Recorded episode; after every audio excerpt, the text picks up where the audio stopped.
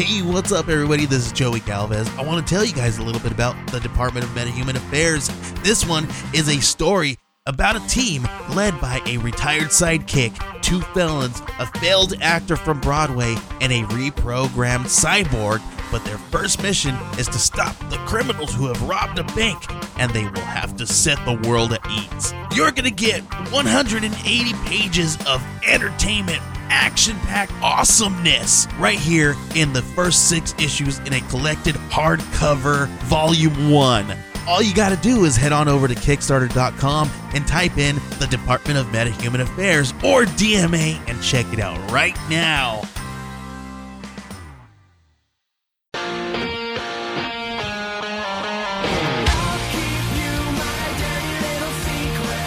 Oh, you are so sexy when you speak French. He's got 2 girlfriends.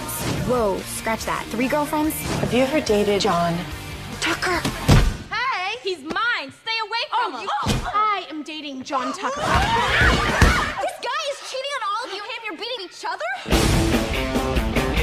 each other? We have something in common. We all want to kill John Tucker. What are you girls up to? Just drawing him in. All right. Play nice girl. Your mom is so hot. If we combine all of us, we can make him fall in love with you, and we'll yank it all out from under him. Who's a new cheerleader? She's not into high school boys. This is Kate, and she'll be taking Nancy's spot. What? It's just a sprain. Sorry. John loves girls on top of the pyramid. Hello? Don't you wish your girlfriend was hot like me? You should totally wear underwear to school. Got you a present? Ooh. I want you to wear them. I'll be right there.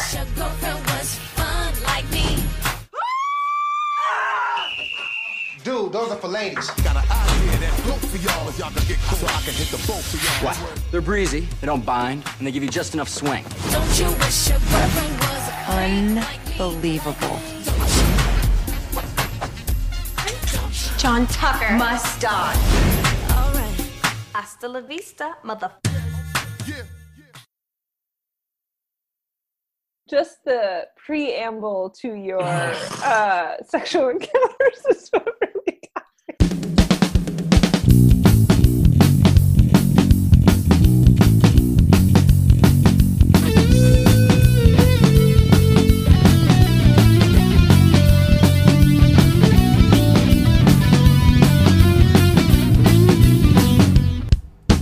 Welcome to Recap and Gown, the podcast where 4 old millennials talk about the high school and college movies from back in the day when we were high school and college students to find out what made the grade and what should have been held back. Representing the class of 03, I'm your co-host Crooks. Joining me this week and every week, he sings like an angel and drinks like a fish, the class of 04's own Big Hern, David Oscar Hernandez. What up, Dave? How you doing, Crooks? I got my beer. I'm ready to go. Let's do this. Proud of you. You made the right choice. Yeah. And also, joining us in the class of 03, she is one half of our very own Texas two-step, the one and only big sis, Megan Mills. What up, Megan? Hey. It's a 4-day weekend for us over 4th of July, so I'm feeling great. Oh, my God. 4 days. Yeah. That's amazing. You got any fun big plans? You're just going to be kicking out of the house. Fun big plans. Well, Texas is shutting down again, so I heard that your governor. I might hang out at the end of Dana's driveway for a little bit in a socially distanced beer session. I mean, that's the best you can do nowadays, I feel like. So, rounding out the two-step, this podcast chief ASMR and trivia correspondent from the class of 01, Dana Griffin. What up, Dana? Hi. How are you guys doing this evening? You want to like eat some yogurt or like Ew. I don't know. It's like my worst nightmare. I hate dairy. Just keep this going quietly. No, I'm doing all right. Oh my God! I will say that probably really worked for somebody. I have already been socially distancing, hanging out this evening. A couple beers with our neighbors. We were at the end of our driveway. They were at the end of theirs. About the best you can get in Texas right now. To see other people. Listen, at least you guys are doing it responsibly. Our governor in Iowa is just like, what is a COVID?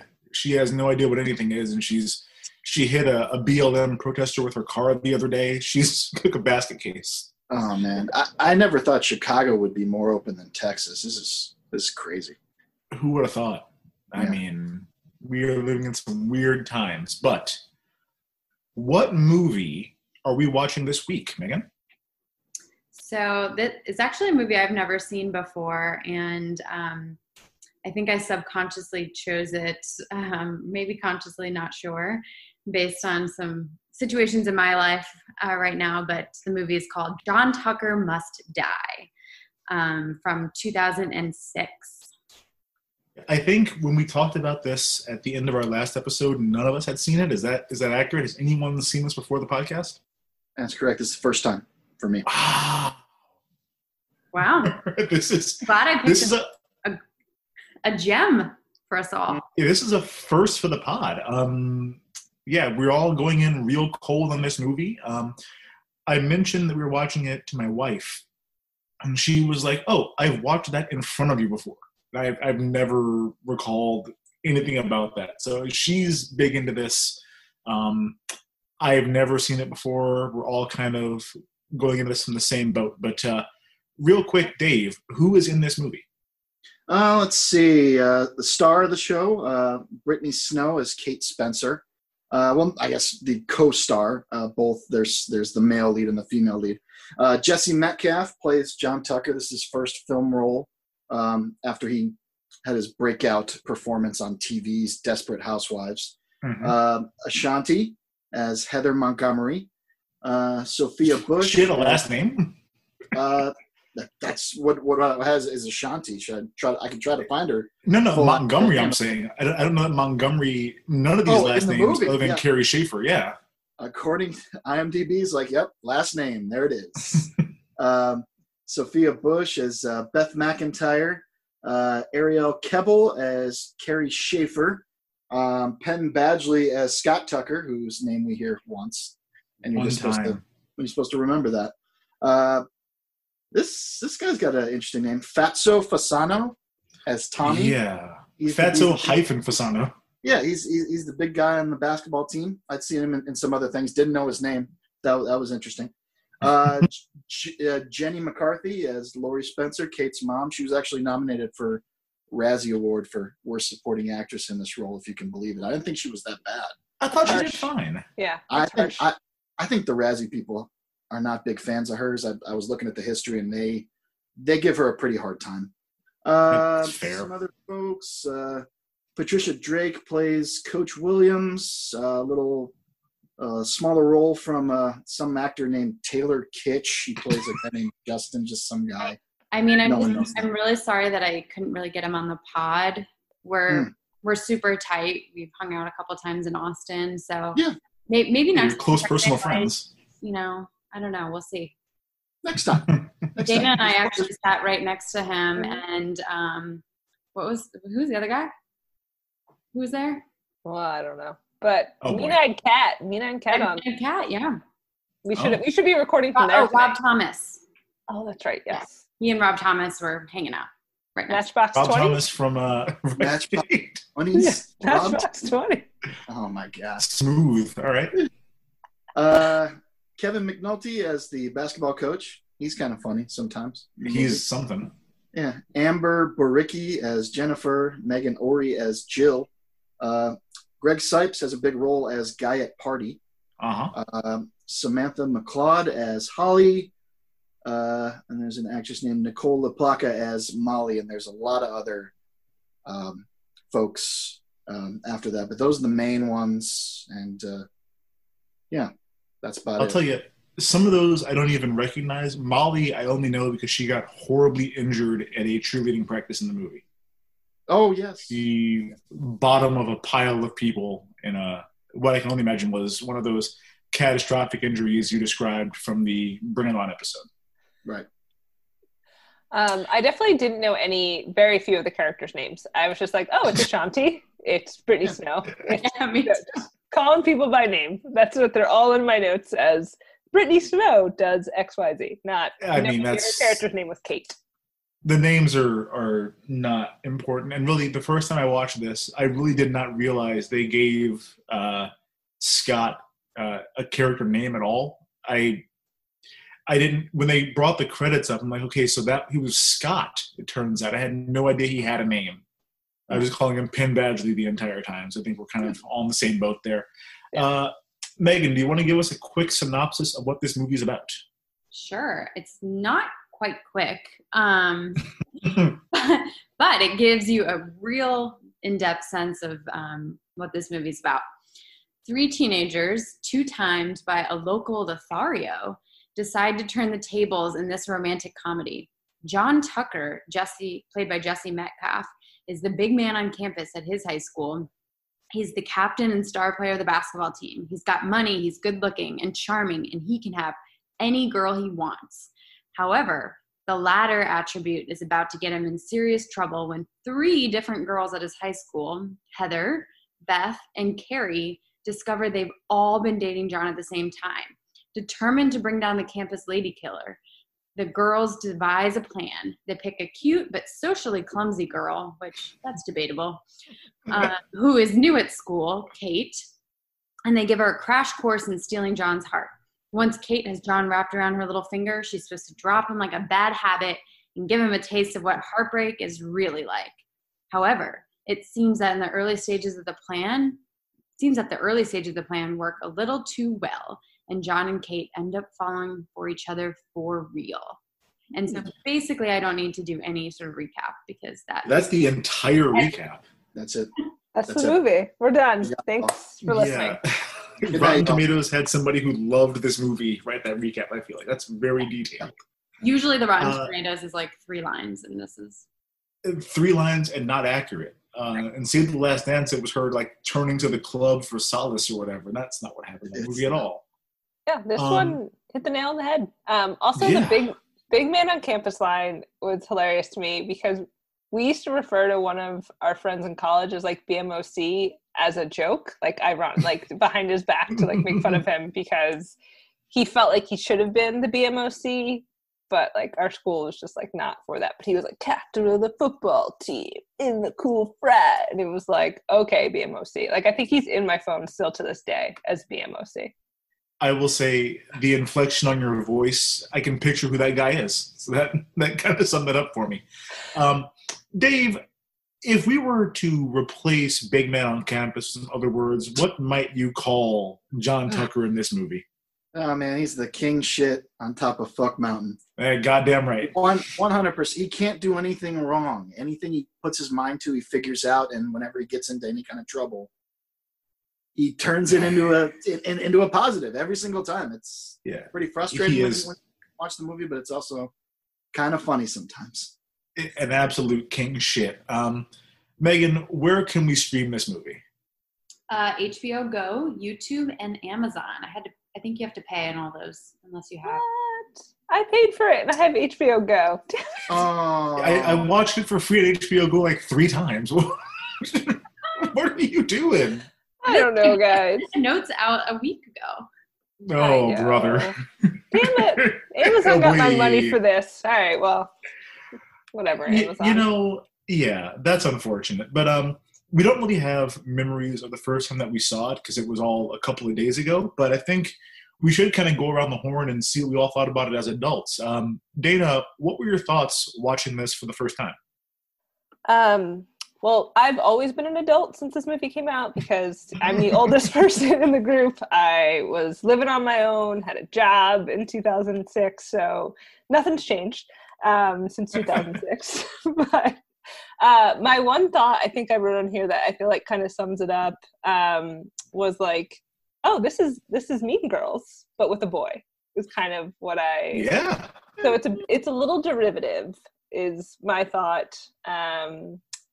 Yeah, I was just kind of like, this could have been better. I don't know if we're going to, you know, does it go ahead or get left back? It's fine. It's fine. Like, it was okay. Like, it was a fun way. I watched this, like, before I went to work one day, and it was fine. It was an enjoyable way to start my morning. Like, that's all. That's appropriate. Yeah. What about you, Dave? What did you think? Was this, did this make the grade, or should they have held this one back for you? It kind of had me at the beginning. Do you remember what song played over the intro? I remember when that comes later on, but not the intro song. Oh, no. It was big. It wasn't on the actual soundtrack. You don't hear it mentioned anywhere. It was I Want It All by the Transplants. Okay. Oh, okay. Wow. Man. Transplants. Travis Barker on the drums, obviously. Yeah. And that plays over. I'm like, okay, I'll give this movie a shot, because I figured it'd be one of those mid-2000s kind of stupid comedies, teen comedies. But it had some laughs in it. It was good. It was nice to hear the Transplants. I hadn't heard them on TV since that one Garnier Fructis shampoo ad. That's right. But yeah, it was good. It made the grade. It accomplished what it was trying to accomplish. It was entertaining. It wasn't too long, which is good. And yeah, and I didn't leave being like, well, that was a waste of time. It was pretty good. Agreed. Big Sis, this is your pick. Did this make the grade for you, or should they have held this back? I think, like everyone said, it was like, it kept my attention. It was like short enough and fun enough where you sort of didn't really have to think about it, and you know, kind of pleasant. There's not a lot of depth, which we're going to talk about in a little bit. So there's like not much to like dig into. But I picked it kind of like I mentioned earlier because I was personally going through a breakup in which I found out I was getting cheated on and stormed over to his house, broke some shit, and basically said it's over and left. And so his name's John Marshall, and so it's just kind of, you know. Did bleep any of that? Just run with the person? No, we're leaving that in. No, we're leaving that all the way in. Does he have a middle name? So that's a generic enough name. That's a generic enough name. There are millions of them. And I say John Marshall Must Die. Sorry, I don't know. Listen, we should make some merch. Print some shirts. Maybe like a coffee mug, some kind of a mouse pad for those who still use mouse pads. For those, I have one right here on my desk. My mouse is on my couch right now. I don't. I had to print one at work because the wood grain in my desk makes the laser go crazy. So I print one, like a solid black sheet of paper every couple of months. Otherwise, I can't do my job as a graphic designer. It's jumping all over the place. Sounds like you need a mouse pad. Turns out. We might need to hook you up. We are sponsored by Big Mouse Pad. So there's Staples and Office Max are fighting over us right now, I think.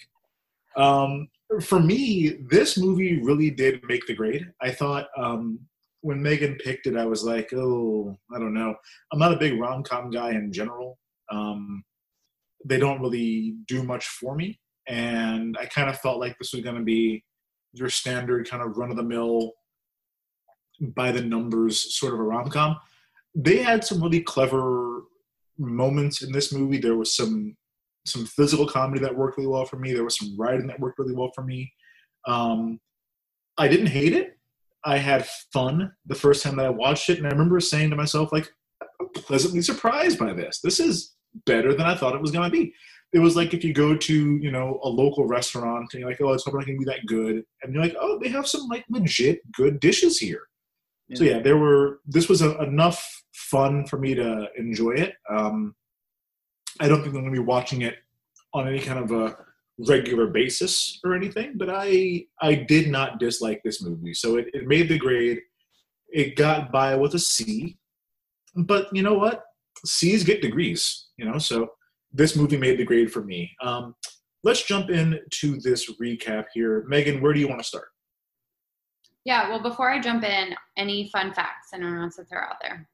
I just thought it was fun that the director, Betty Thomas, played Velda Plunder in Troop Beverly Hills. I don't know if anybody else was a devotee of that movie like I was. Fuck yeah, it's what, Shelley Long. Shelley Long, yeah. Shelley Long's in it. That's right. Comedy genius, Shelley Long. I just totally forgot of the artist. She was in like Rilo Kiley. Jenny Lewis is the lead in that, who's now the singer. Yeah, so I would just, when I was looking at IMDb, I was like, oh, Betty Thomas and Velda Plunder. Whew. That is a name. She's made some movies, too. She directed the Brady Bunch movie, Private Parts, the Eddie Murphy, Dr. Doolittle, Alvin and the Chipmunks, The Squeakquel. The Squeakquel, get out of here. Brady Bunch movie, that was also Shelley Long. So that, that makes sense to me. Okay. I don't know. That's the only thing that jumped out to me. So I just wanted to call it out. Velda Plunder. She's wonderful. This movie. Fantastic. Anyone else? Otherwise, we'll just roll up our sleeves and dive right in. Let's do this. So as I mentioned, a lot of the recap was stolen. My thunder was stolen by Rotten Tomatoes earlier, but I will just kind of say we basically enter into the scene of the movie by sort of uncovering all the different characters. And so Kate, our main character, gets kind of set up as this, I don't know, dorky outsider, like weirdo, but she's like smart and pretty and interesting. So I loved the scene of her as a seventh grader, like Brittany Snow playing a seventh grader in the very beginning of the movie. That was so fun. And like, as somebody who was actually awkward, not as pretty, and like bad at talking to guys, like I'm like, that is not exactly a very well done representation of that. But with that being said, if Jenny McCarthy was my mom, I would also feel invisible. So there we go. Yeah. I mean, and I wondered about, so when I first saw Jenny McCarthy, I was like, oh, that's right. She had like an acting career. Like this was a thing that she did. I only really think of her from like Singled Out and those Candy's shoe ads where she's like pooping in public or whatever. So that was, I had that in my locker, her pooping on the toilet for whatever reason. But I had to look it up. They're 13 years apart in age. So like, it wasn't like, oh, they cast a hot old lady. They cast a woman who was like mid-30s to play the mom of a high school senior. That was too much for me. Well, it's Hollywood, and once you reach a certain age, you might as well be 80. So, yeah, par for the course. It's completely accurate. She was over 35. She's a mom. Yeah. No, that was probably the dynamic that they were going for, a mom who had a kid very young.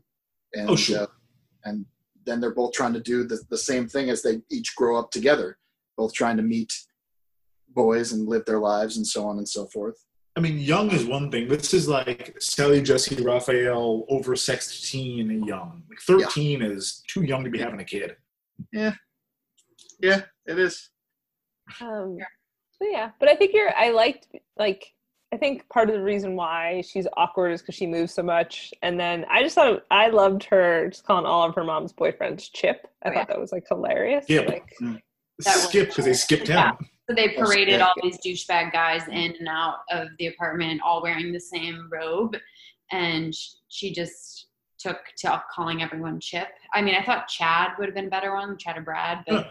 It was Skip. Oh, it was Skip because they skipped town at the end of it. You're right. I didn't write it down. Again, I've been watching a lot of The Morning Show, and there's a character named Chip, so my apologies. I've never met a real Chip in my life, but I guess, Skip is what they call the guys. Yeah. I think I've met a Trip. Never a Chip, but a Trip. I think I've met a Chip. Oh, boy. Anyway, we digress. So yeah, so they do a lot of name things, which I actually didn't catch until I was reading a couple of things. So then we get introduced to, we establish Kate, and then we get introduced to John Tucker, which is our kind of main guy character and is like sort of the complete opposite, you know, like A+ at everything, the top of everything. And we get introduced to him as he is introducing himself to the school as John Tucker, or you can call me Tuck, or T-Man, or T-Dog, or T-Money, or El Capitan. And it's like, you know that uncomfortable moment when people call themselves by their nickname they've given to themselves, and it's just weird. Like, why was that weird? The whole thing was just odd. But I did a little research, and the reason his last name is Tucker is because if you replace the T with an F, so clever. So that took a lot of thought. Okay. Yeah. So anyway, so you get to know John Tucker, big man on campus, as we mentioned.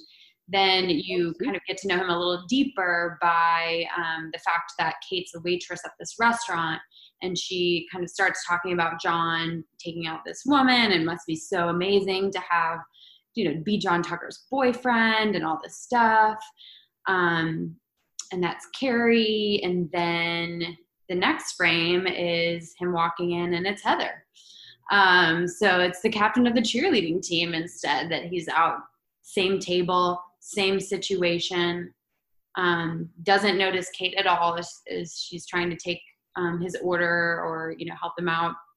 And then you're like, oh my gosh, he's such an asshole. And then there's a third that's introduced, a brunette vegan teen activist, which their portrayal of a vegan teen activist as like a giant slut was odd to me, but yeah, we're gonna get into that in a sec. Okay. One of the things about this opening scene, there were two things that I really enjoyed. One was, so I only know Brittany Snow before this from Pitch Perfect, which my wife had to remind me, oh, she's in Pitch Perfect. I'm like, which one is she? I didn't know who she was. I looked it up. Watching her facial reactions of like astonishment and confusion whenever he showed up with some other girl, she was doing a lot of fun face acting. But for me, the waitress that she works with, like falling to pieces every time she saw John with some other girl. Yeah, I don't know who that girl is. I want more of her. She has like 3 scenes in the movie, and every single one of them, I was like busting up laughing at her, just like becoming an emotional disaster, seeing John with some other girl. Yeah. Well, how do you know that? Well, I don't know. It was good. So good. Very talented. Very talented. I'm like amazed. So for me, my like obviously saw this just last week. But for me, for Brittany Snow at this time period, I only knew her from Nip Tuck. And at that time, in like 2005, she was on that series. And she was playing like one of the surgeon's son's like white supremacist girlfriends. So, oh, like, shit. Yes. Brittany Snow, white Snow. Little on the nose. There you go. So, like, for me, and, like, she's definitely done, like, a very obvious, like, 180 since then, but I just was like, woo, we're supposed to love this girl, but, like, if I had seen this at the time, I'd have been like, oh, it's that awful girl from TikTok. Yeah. She's very good. She's very good. She gets you to buy in, but, like, if you ever go back and watch Nip Tuck, it's, like, it's interesting. She's legitimately good. Like I wish she had a bigger and broader career, because I feel like she's really good in this. I like her a lot in Pitch Perfect. I feel like she deserved better. Like she should have been give her every role that Tara Reid has. Like she's better than Tara Reid. Give her all those roles. Yeah, but she's not. Make them all better. But she's like more pure than Tara Reid. I think we only think of Tara Reid as not being pure because of what real life Tara Reid was like. Like every picture I've seen of her, yeah. Well, there's that her whole boob is out for like a minute and a half, and she has no idea. She went through some bad times, but I mean, when she was in like American Pie at first, I guess Brittany Snow would have been too young for that. That was several years before this. Yeah, I digress. Yeah, I think Brittany's closer to your guys' age than my age, but yeah. But I just was like, oh, this would have been a very interesting. Yeah, I remember because it's a slow burn on Nip Tuck until you realize she's like a white supremacist. And I might be again. I have not watched the show in a very long time, but I feel like that was her thing on that show. It probably was. I believe it. Well, persona that we're given in this is very much the good girl, you know, like all of the best qualities all around. And she basically realizes because of her sniveling, crying friend that his game is the fact that he goes out with girls from different cliques and tells them that his father won't let him officially date during basketball season. And so he basically can just play the field all basketball season, which he must be in like a gigantic high school, because how else would this happen?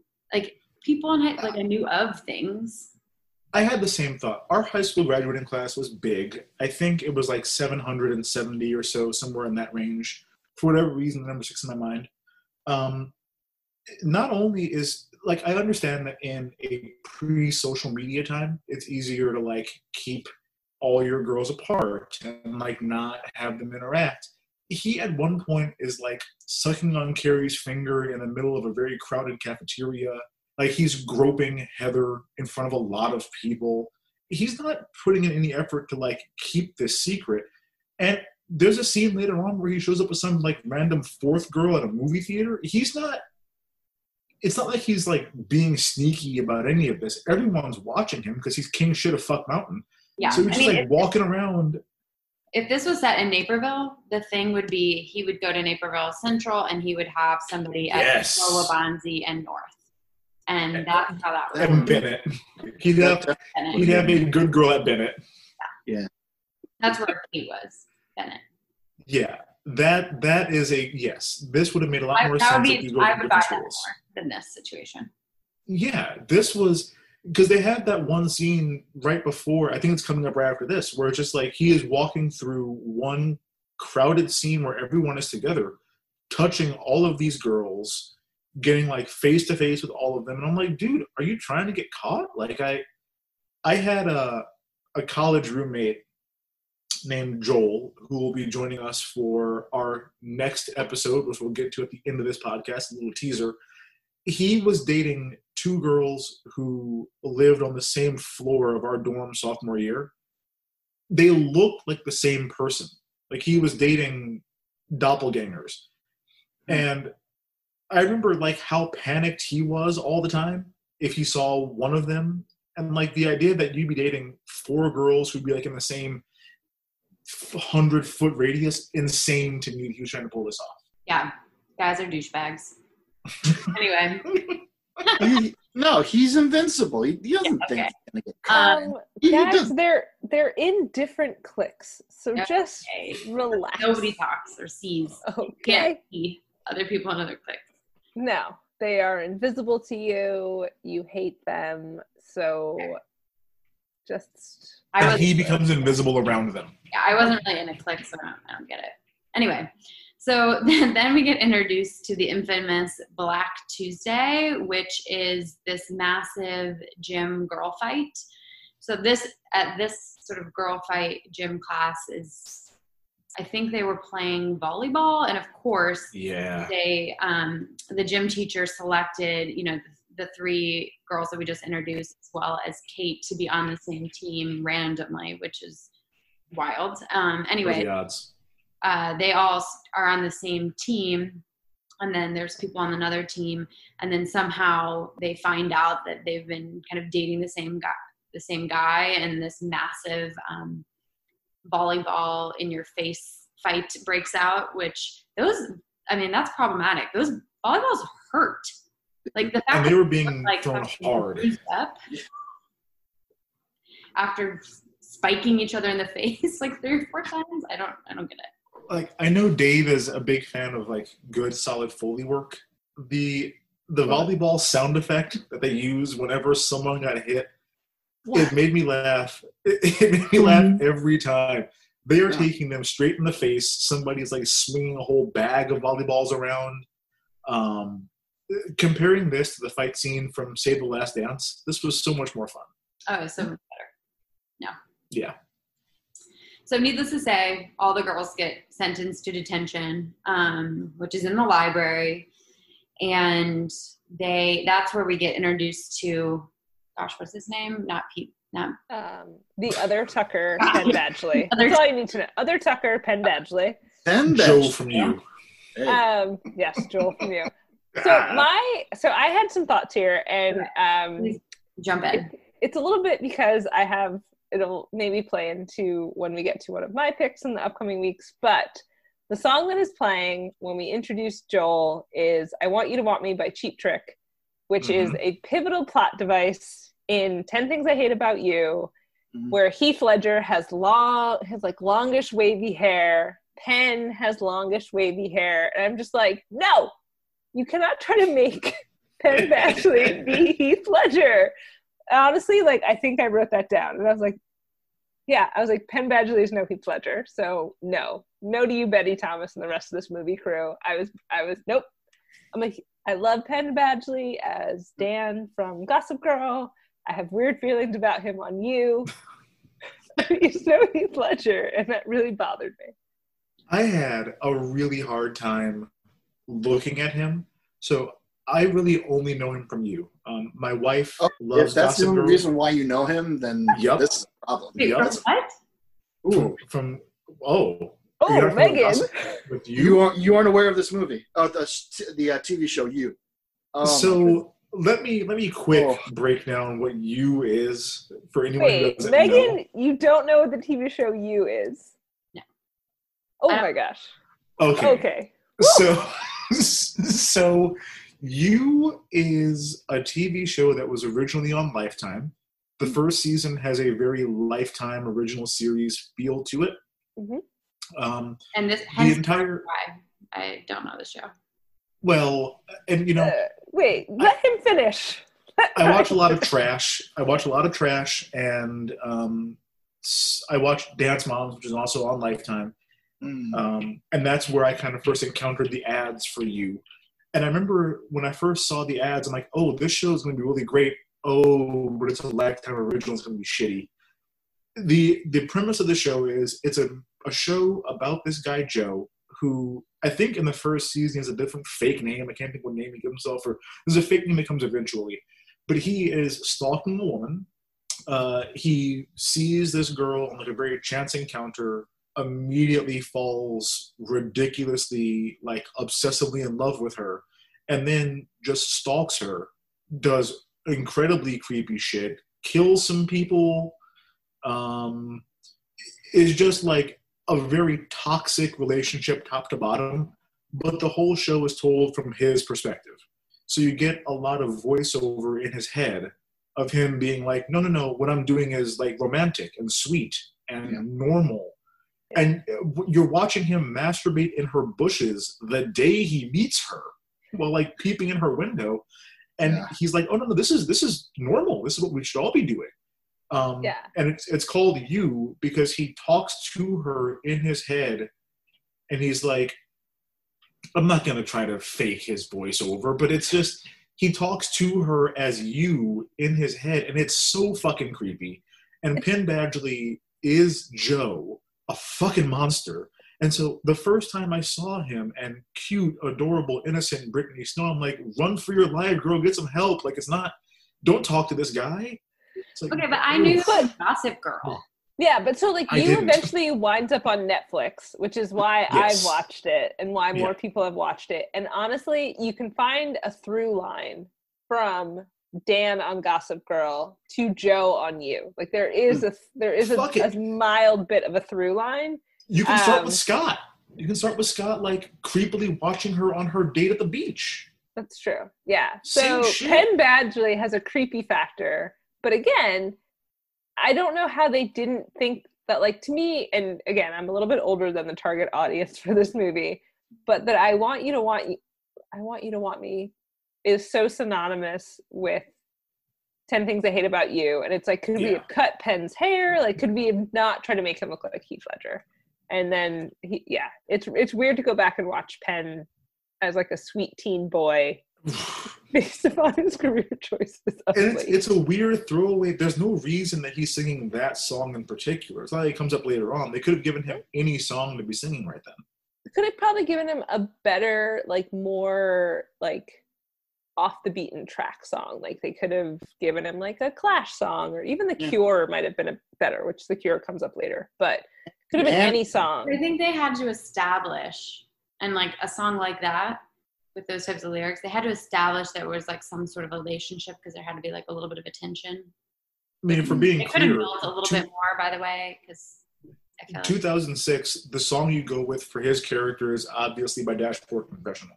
Pick any of their songs. Okay. He's a sad, mopey emo kid. Like, no, his singing voice. What song you want? Nah, I don't think his singing voice couldn't hit that register. He was a little off here.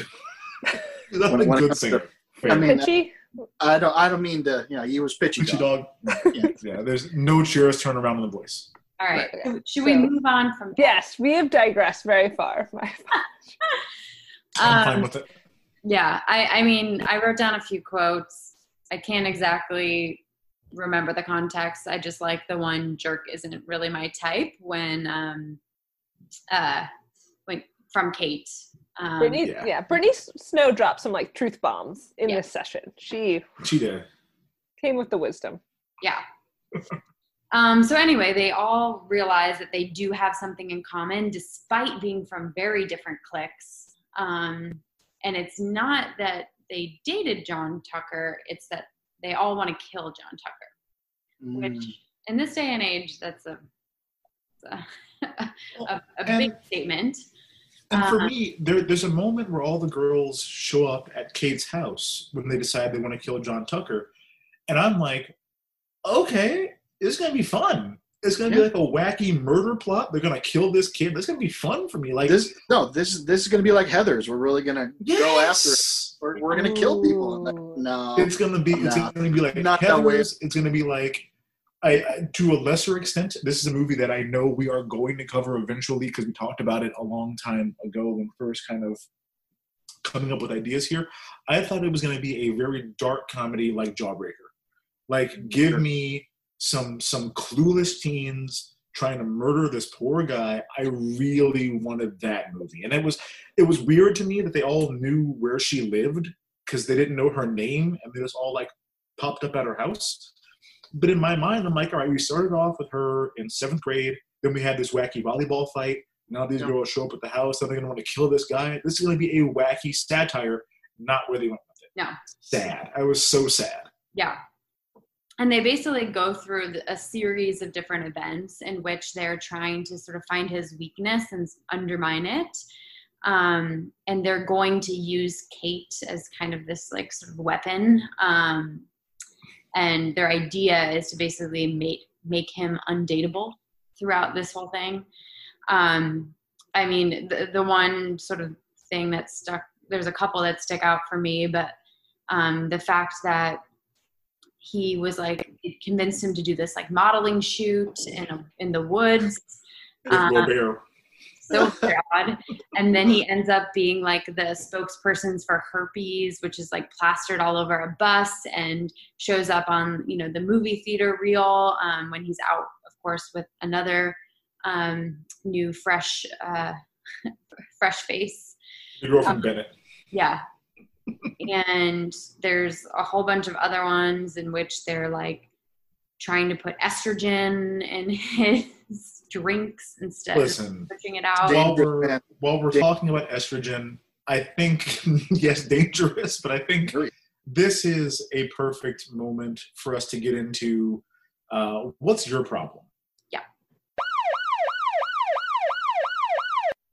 This movie had some pretty problematic elements. I think we should really start with kind of the portrayal of what estrogen does to him and kind of the way they portray what women are like, because he's had some estrogen for a short amount of time.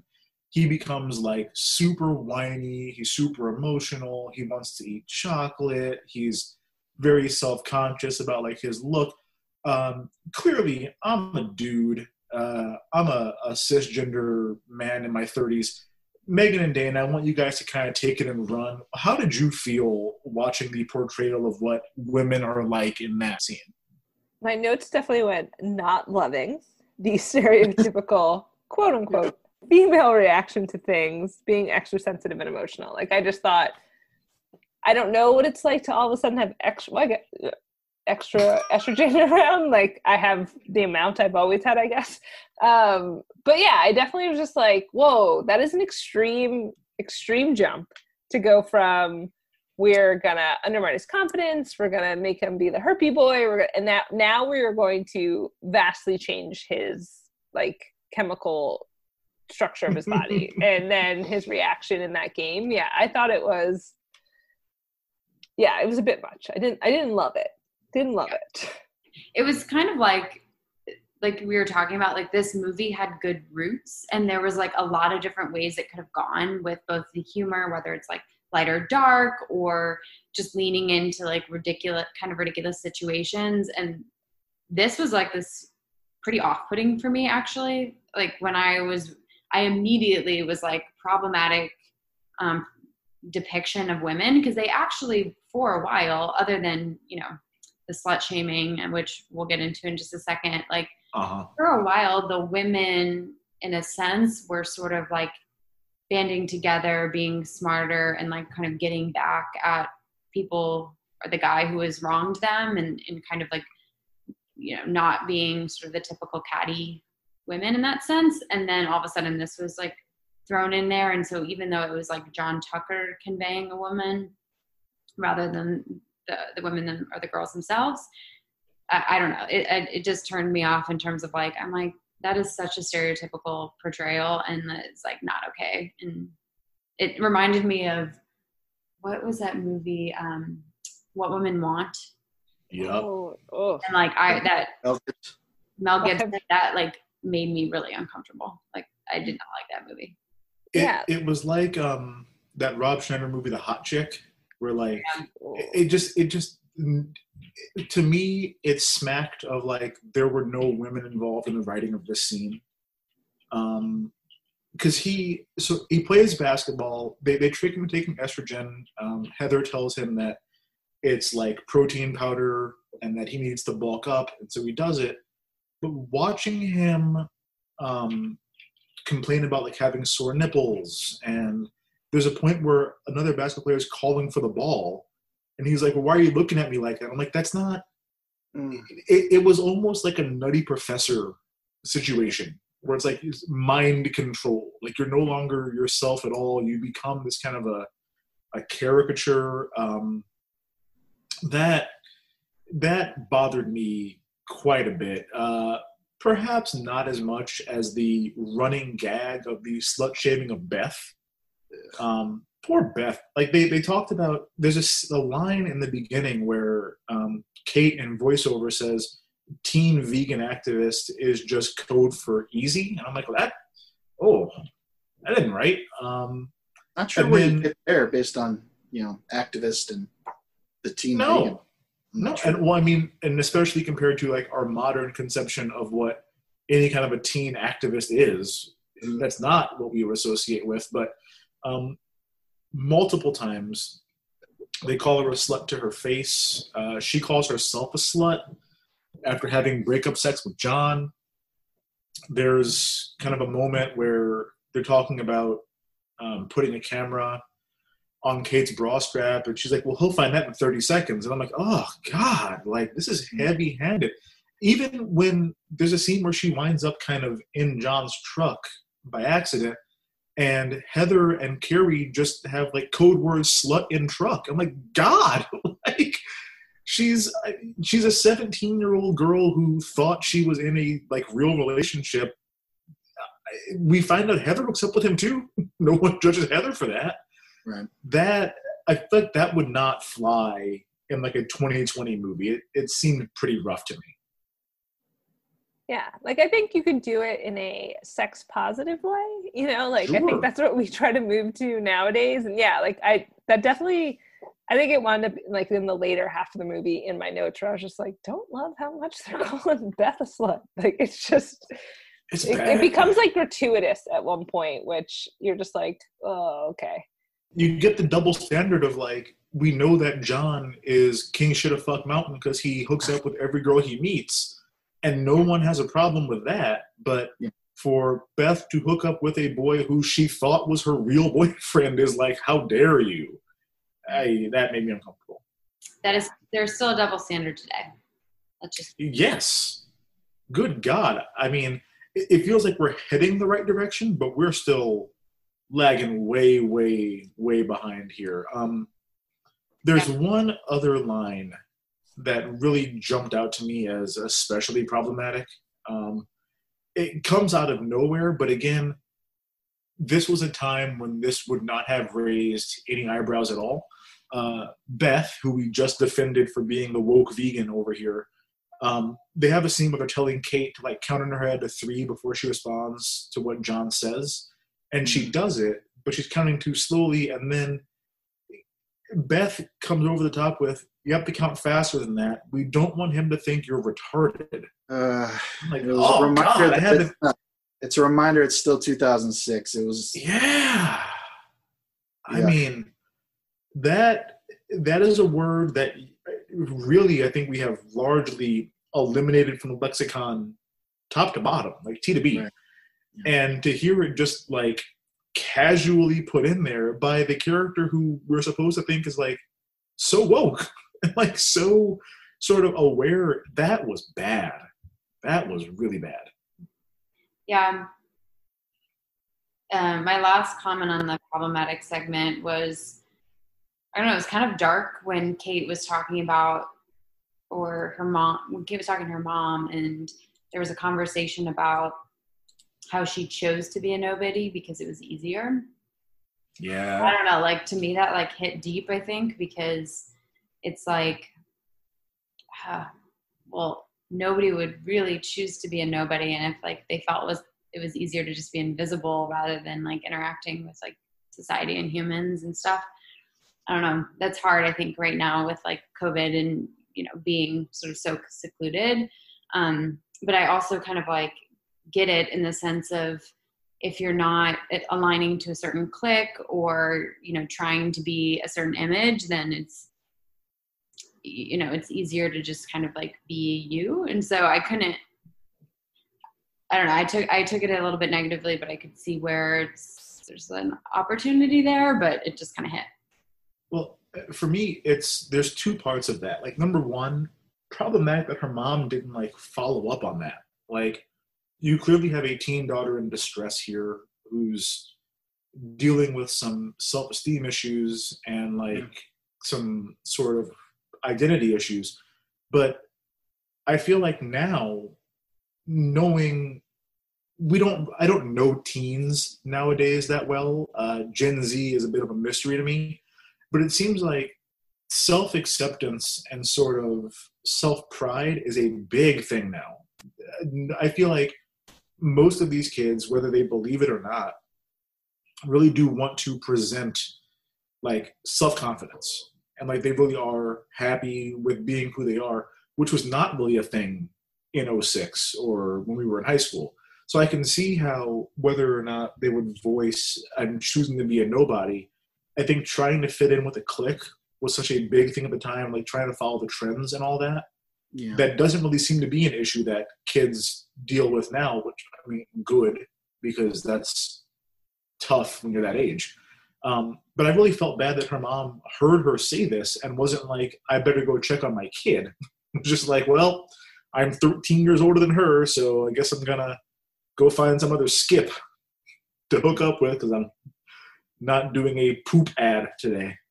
Yeah, she did a pretty poor job of identifying issues with your child and then, you know, trying to help. Just kind of went by the wayside there, but yeah, it was a bummer.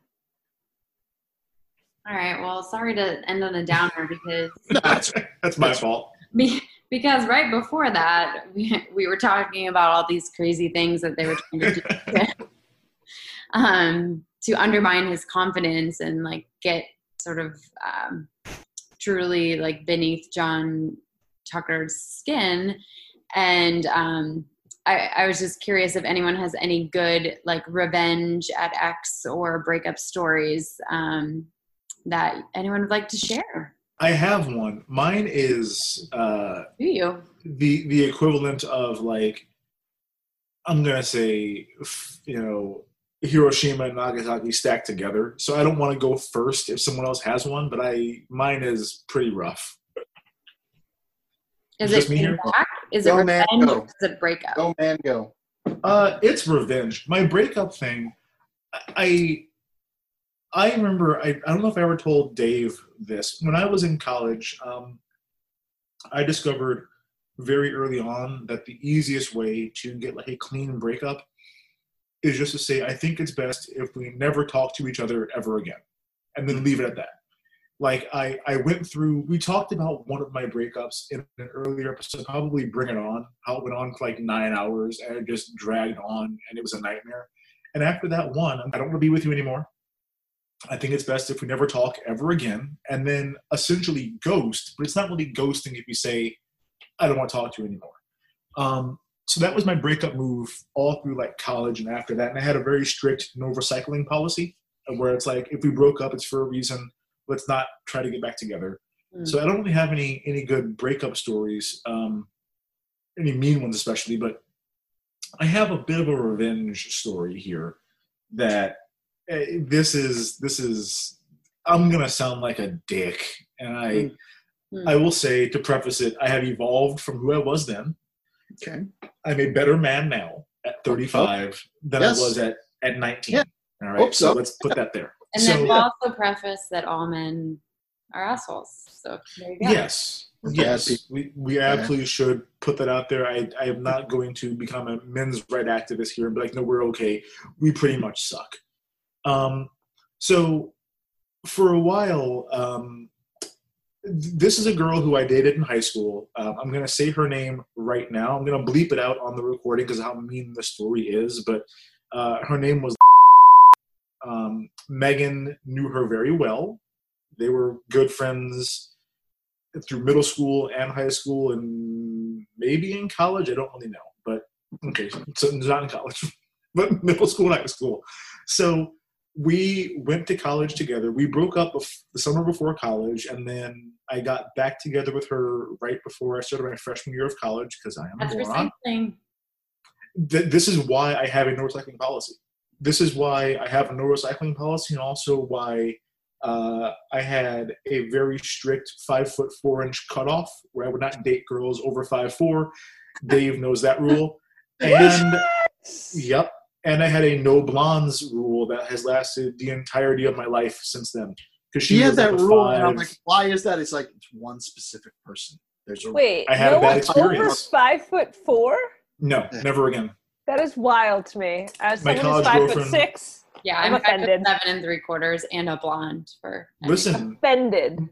My college girlfriend was 5'2" and brunette. I went to the exact extreme. My wife right now is 5'4". She just made the cut. But I have stuck to that rule since 2004 because of this particular breakup, because it was so bad. So we broke up. It was a very messy, long, super drawn-out breakup, mostly over instant messenger. During this breakup, at one point, she said that she couldn't stop staring at this bottle of pills. When we finally ended the conversation, which was at like 3 a.m, my roommate, Joel will be on next week. He'll probably be able to talk about this because he made fun of me for it. He watched an entire World Series baseball game while this breakup was happening on instant messaging. So a long fucking breakup. Why didn't you watch the game while you're doing it? Well, I mean, I don't like baseball that much. It was on in the background in our dorm room, but I was focused on this conversation. So at the end of it, she said that she was going to go down to the river and then said goodbye forever, leading me to believe I'm going to commit suicide, right? That was the kind of relationship that I was in college with this girl whose name I said earlier. So right after that breakup happened, maybe, I don't know, 3 months later, I was in a band with Bobby Lesh, who Dave was also in a band with. If you guys don't know, our opening song, Dave is singing that song. That's Dave's high school band, Stomp Aberdeen. And Bobby Lesh was the drummer in Stomp Aberdeen. He was the drummer in my band, which had a rotating carousel of names. At one point, we tossed around the idea of doing a side project, because if you're ever in a band, you want to do a side project. Everyone wants to do that. We were going to do an old-timey punk band where we all played like different instruments except for Bobby because he's a really good drummer. And so we were talking about this. We came up with a name. It was going to be Dick Dastardly and the Henchman. I was going to be Dick Dastardly as a stage name. He was in God, what was that cartoon, like Wacky Races, I think. He was like white Snidely Whiplash, if you guys know Snidely Whiplash. Same character. Okay. And so we were tossing around ideas, and I wound up writing a bunch of songs. There were a bunch of anti-George W. Bush songs that I wrote, and one of the songs that I wrote was titled This Girl's First, Middle, and Last Name.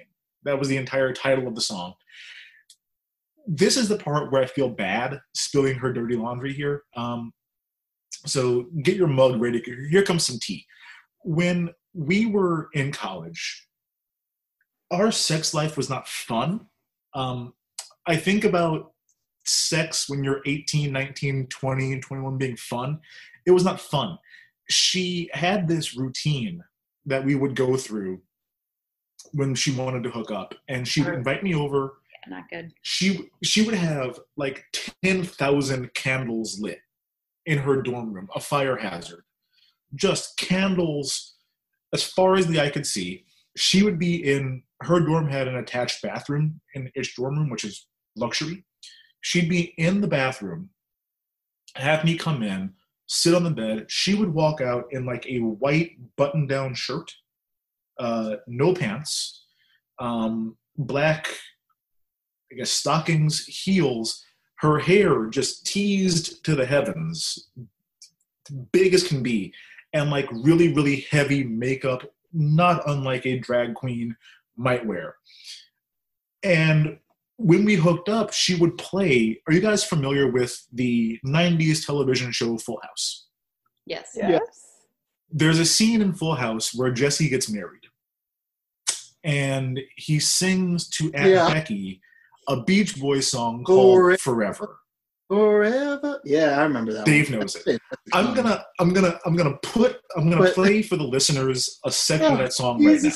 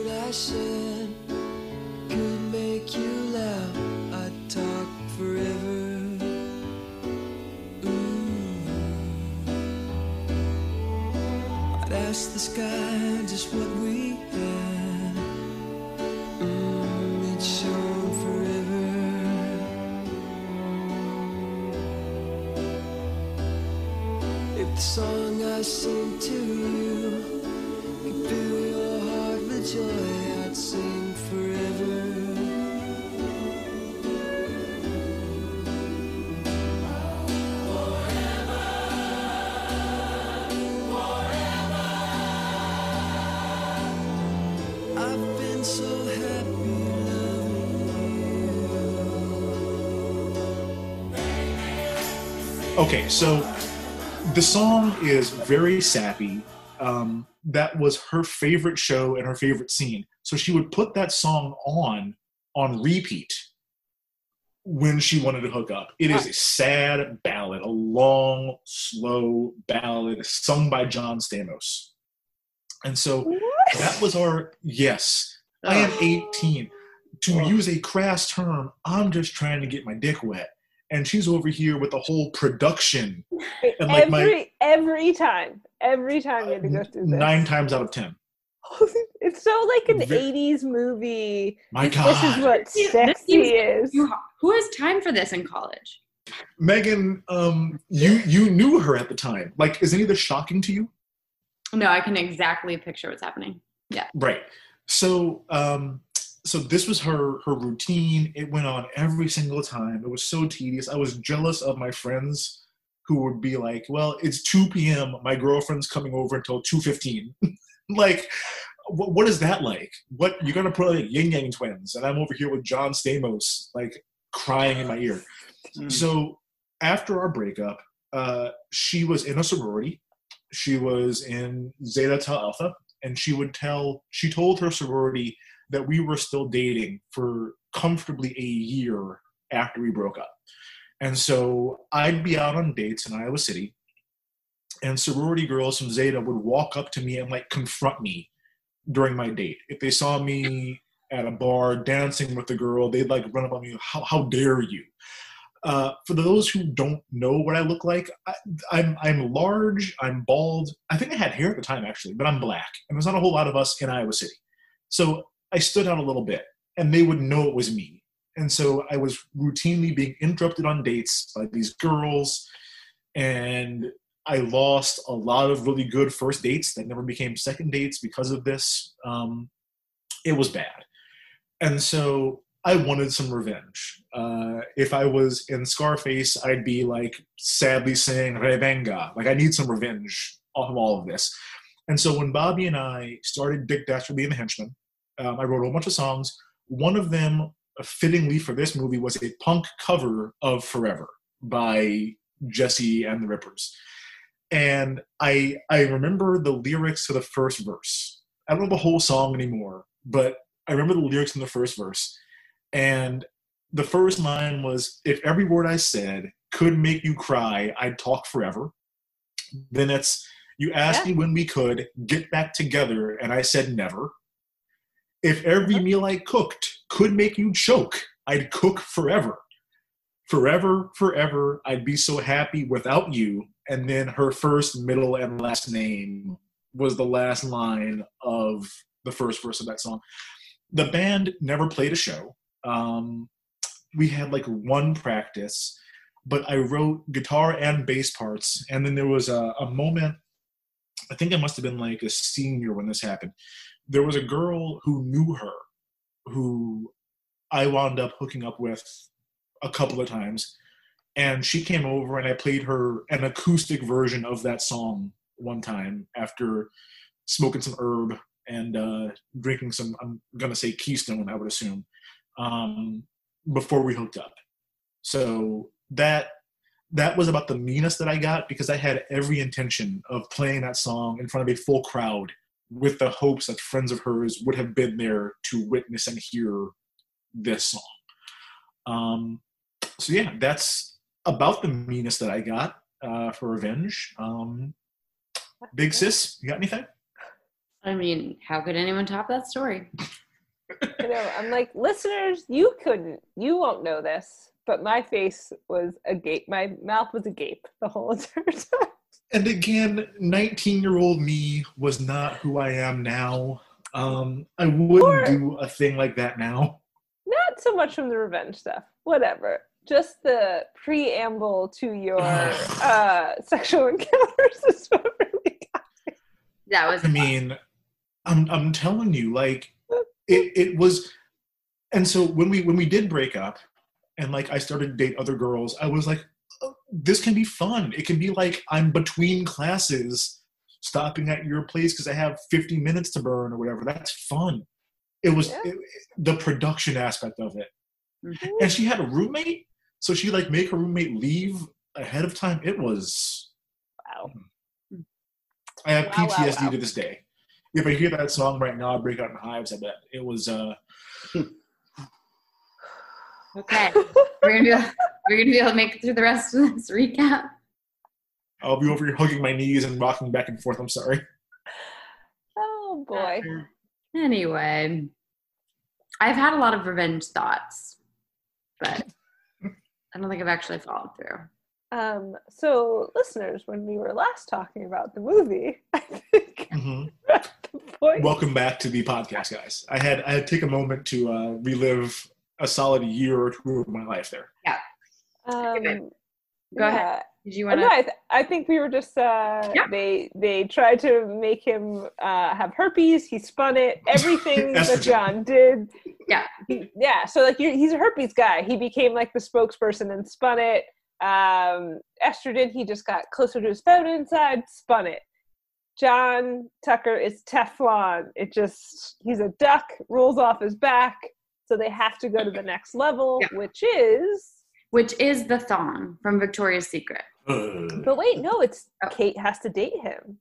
That's where we ultimately get. Someone needs to break John's heart as badly as he has broken theirs. Right. In which she basically becomes this, she's coached by these women who basically give her the tools and the words to say. I mean, it's kind of, I don't know. This is also a little weird. Like, it's basically like, don't say anything for 3 seconds and then you're going to break his confidence and he's going to like try to do everything for you, which is kind of a genius move. And I might actually try that. Moving very wise forward back now that I'm back in the dating pool. But anyway, so Heath basically thinks that she's too good for him or not interested in him. So he tries harder. It's like, you know, it's like the love of the game. You want to like always be a part of that chase, right? Gotta neg people. I know. And then, back to mystery, negging all the time. Negging, just gotta be terrible. That's what makes people fall in love with you, I guess. I don't know. And then they go out of town for about the big basketball game, right? Yeah, I think he falls for her. Yeah. It works. He's head over heels for her. Yeah. I will say, though, before that happens, she refuses to go on a date with him. And then in some game, it's really close. And she becomes magically a cheerleader because Ashanti crowns her. Yeah. He knights her, hits her. Yeah, you're a cheerleader now. Another cheerleading team with no coach. Yeah, she's just a cheerleader now. With no coach, no training needed, just jump up to the top of the pyramid. She almost murders a poor girl on the pyramid there. It's wild. But so as she's not going into it, finally she's a cheerleader. She's on the sideline. He's trying to ask her out. I will say a lot of the basketball in this movie is suspect, just straight up. There has to be. There's no basketball. It's a lot of trampoline. A lot of trampoline slam dunks. I can tell you that. So many trampoline dunks. Yeah, I was it's the rim regulation and where I need to see the trampolines. Yes, I had all of that as well too. Yeah, I mean, having seen young Jordan play, having seen Vince Carter dunk. These dudes are doing front flip dunks. There's one dunk which is a 360 where John is parallel to the ground by the end of it because he's laying down in the air. No one is dunking like this in high school. I knew some kids who could dunk in high school. We talked about Tim Urai, Megan's 2-week or so long boyfriend. He was 8 feet tall. He wasn't dunking like this.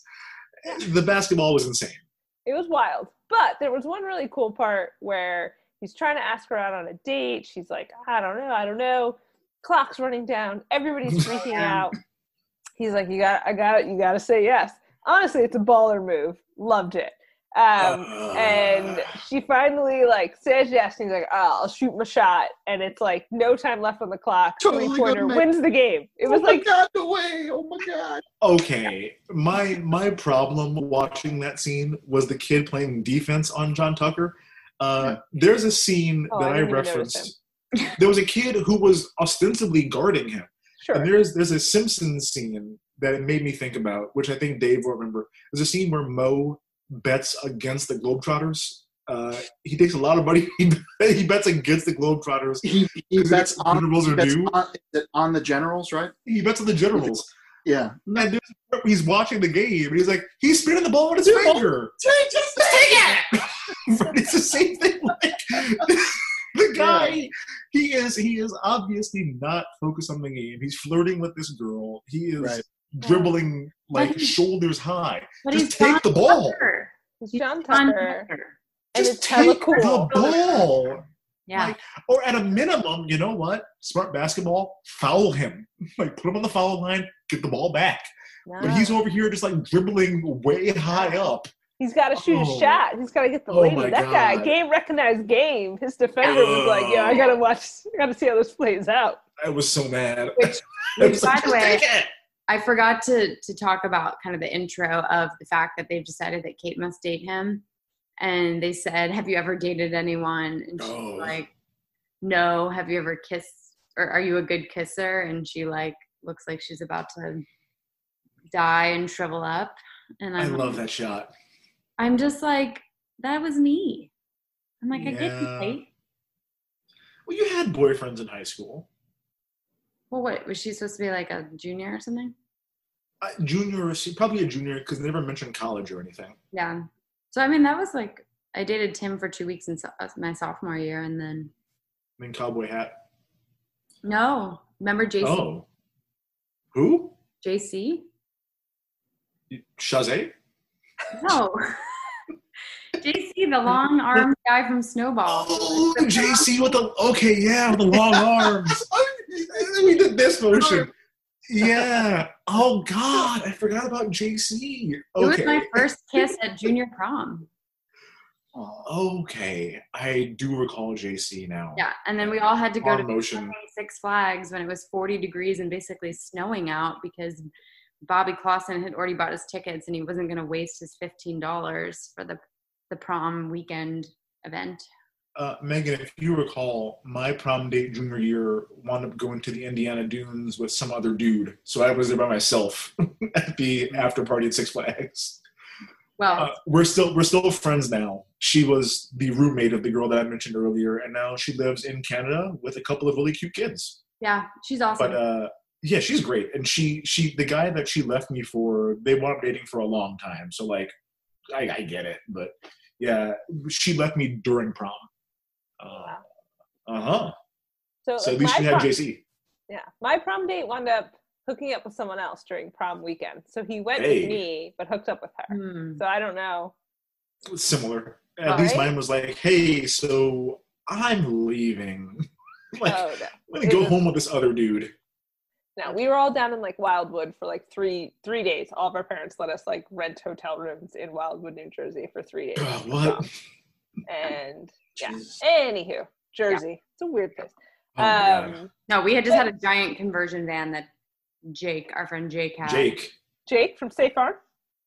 Similar. Jake from the football team, who Eric mentioned. Jake, the Lance, what was the guy's name? Lance Harbor? The Lance to Lance Jake to Eric's Mox. Yeah. Yeah, he had a conversion van with like the extended rooftop. Yeah. Anyway, we're looking into one of those here in my household, just to not be here all the time. But wait, I also thought when they were asking if she's a good kisser, doesn't she make out with Sophia Bush? And it was like, no, okay. And that was like, so not, we'll get to the movie that makes that moment. We'll do that eventually. Yeah. Yeah. And now it's like 6 years later, it's just like, oh, two girls kiss, whatever. They had a couple of moments in this movie that were obviously just put in there to convince guys that they should also see this. There's like that scene. There's the scene where she comes out, Kate comes out in like her really fancy Victoria's Secret lingerie. And I'm like, as an adult watching this, knowing that it's supposed to be like a 17-year-old girl, I'm not okay with that. And also, we talked about my high school girlfriend. My experience with girlfriends and lingerie at the time was not that. It wasn't fancy. It wasn't fun. It wasn't cute. It was utilitarian. So to see her like show up in like really what seemed to be expensive looking lingerie like that, I'm like, well, I don't. This is clearly just put in here so that guys who are dragged to this movie can say that they had an okay time. The kiss was over the top. And then they had the poor dude who was like, do it again. The creep ass watching them from outside the truck. Yeah, might as well have been Penn Badgley. Anyway. It should have been him. Penn Badgley. There's a G in there. Badgley. James Van Deerback. Anyway. We'll stick with Badgley. Stick with Badgley. Steer back to the movie. So wait, so we have that cool baller, I am not going to shoot the shot until you say yes or no to the date. Yep. Is that the beach? And then we have the away game? Okay. Yeah, that's their beach date. Then they have their boat date where he takes her back to the restaurant where she works at. And then I guess it's a restaurant that's on the water. We haven't established where this movie takes place.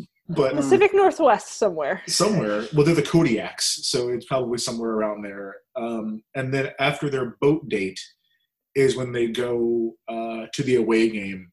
But like, do we ever figure out, like, I just think, honestly, guys, it's been like 2 weeks since I, maybe not 2 weeks. It's been a while since I watched this movie.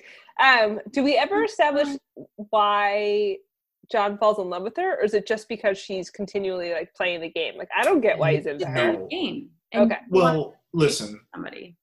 I think this is a great time for us to pop in a segment. We're going to talk about their whole relationship or whatever it is, called Love at First Semester. This relationship isn't a relationship. It's just them going on dates. It's just him talking because she's not even saying anything back to him. But not only that, like high school, like no. My high school relationships were so dependent on like, let's go sit in my basement on the couch for a while, and then make out after that. Like, there's never a scene where they're alone together. It's them going on dates. They go on the beach date. Yeah, they go on the boat date. In high school is what I would like to know. None. A one date to like La Sorella or whatever was like the highlight of our relationship in high school. It was for sure not like date after date. It was mostly, we're going to sit in my parents' basement. This was a time before Netflix, so we're probably going to rent a DVD from Blockbuster and then do some necking, and then you have to leave here by like 10:30. So I was so confused by their relationship. I was confused. There's a point late in the movie where he asks her out, and I'm like, I thought that would have happened by now. What am I the only one who was like, why is he into her? No, I was right there with you. That's why I was like, I don't get it. Like, I think it's obviously, like, now that I've had some time to, you know, the past 30 seconds think about it, I think it is because she, like, is doing that whole aloof thing. And then occasionally they'll have, like, a real conversation. But yeah, like, you're never really sold on why John goes so above and beyond for her, and why we get the boat date, like why we get, which none of us talk about it now. What the fuck was that boat date? Boat date. But I just want to say, like, as somebody who's been in the dating world recently, on and off, is like, that is the game, you know, like if you actually want somebody to, like, kind of like you, the game is to not seem as interested. So there's always, like, a chase. And so I, like, immediately got that that's why that he was interested, because he's so used to, like, getting everything he wants. And the minute she starts to, like, turn to him, like how it normally works in life is, like, you know, he backs off.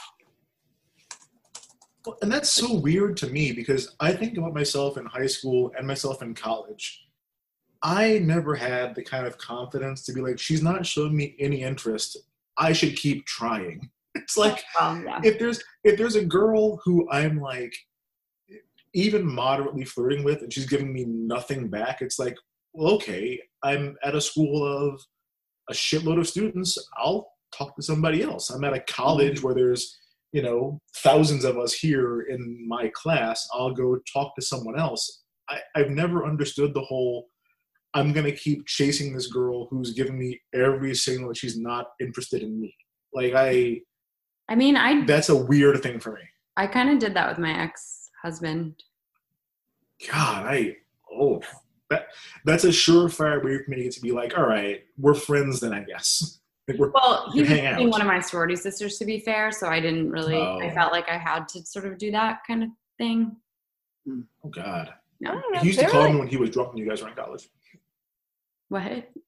He used to call me if he was drunk when you guys were in college. That was fun.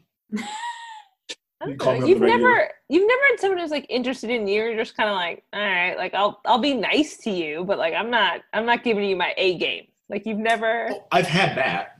Okay, so it's like it's like that. That's because I'm not interested. Okay. I've never had a girl where. Would might be like, hey, like, oh, maybe one day. And hey, sometimes your guard gets let down. It's late. You're like, fuck it. This guy's here. Listen, my game in college was all explicitly dance-based. And so there's no way for me to, like, coyly act like I'm not interested while I'm, like, humping a girl on the dance floor. I never had that. Like, yeah. Listen, I we've established I was not the best guy at 19. But, like, I've never had the experience of being like, let me send the message to this girl that I don't like her because that will make her like me. Like, that's a weird, I don't want that relationship. It mostly works. It more so works the other way around. I'm not going to say it only works, but it's more so. I bet. Huh? I mean, I bet that works better with the girl who's, like, acting uninterested in the guy than the other way around. Yes. Anyway. Still, it wouldn't work for me. I was like, we don't need to get into all of our... Yeah. And I feel like we're back in therapy or something. Anyway, so I'm going to circle back. So yeah, they go to the beach, the sunset, she starts to fall for him. He's, like, actually falling for her. They actually maybe exchange a few sentences. And then I'm going to fast forward to what we talked about, the boat. And then I'm going to fast forward to the fact that there's a thong incident. Kind of alluded to the fact that she kind of dresses up in her lingerie vest at the away game. And it's, you know, a bunch of students, a bunch of faculty. They're all in this big hotel. And she is basically instructing him to come like visit her in her room, and she like gives him the wrong instructions but says you have to wear this thong and you have to like climb out the window and basically scamper along the scaffolding or whatever it is. Well, he scampers across all kinds of balconies, which wearing a thong from Victoria's Secret. Anyway, so he gets over there and ends up in the gym teacher's bed instead of her bed. And then, you know, there's an uproar. The gym teacher obviously marches him out. He's wearing his thong. She's like, oops, sorry, sob. And basically, you know, that's suicide. You know, if a guy seen in girls' underwear being paraded down the hall with everyone seeing from the gym teacher's room. Because he's John Tucker, it turns out that it's a thing now, and everyone's just going to wear fancy, lacy, fun thongs.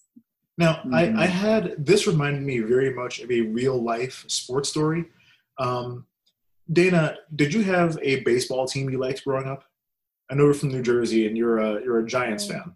I like the Mets are fine. The Mets are fine. Okay. I know, Dave, you are a Yankees fan, which is weird to me because... That's my AL team. My NL team's the Cubs. Of course. So I need to ask you, are you familiar with the Jason Giambi thong story? I am not. I'm very interested. Oh, boy. Okay. Wait, but we're going to have to cut these stories short because we have to get to the end of this movie at some point. We've got time still. We're okay. This is a short story and it's a fun one. So I only know this because it gets brought up very routinely on the Dan Le Batard show. Jason Giambi, for those who don't know, was a big-time slugger for the Yankees. Pretty sure he did a lot of steroids.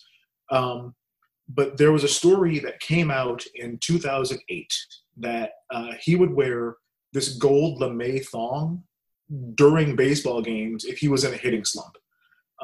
Story came out in 2008. He said it worked every single time he did it. He shared the thong with his teammates. He had been doing this for 12 years when the story came out. Like, this was a regular thing. You played with Giambi and you were in a slump. I'm guessing never washed. They said they washed it. I don't believe it because baseball players are superstitious. They're not going to wash it. Good. No, good. That makes me feel bad. I figured if it was like true, like a good luck charm, he'd just leave it in his locker and be like, I need it again. Yeah. I don't believe they ever washed it. I can't believe it. You'll wash the luck away. Like, I didn't wash my kilt, like in my field hockey kilt for like a whole season. Because I was just like, I feel good about this. I would watch, and Dave knows this, I'd watch every Iowa game in the same pair of game bibs. Mm-hmm. Never washed them once from 2003 through 2009. By the end, they only had one strap on them. They were like, I remember that. 11 a.m.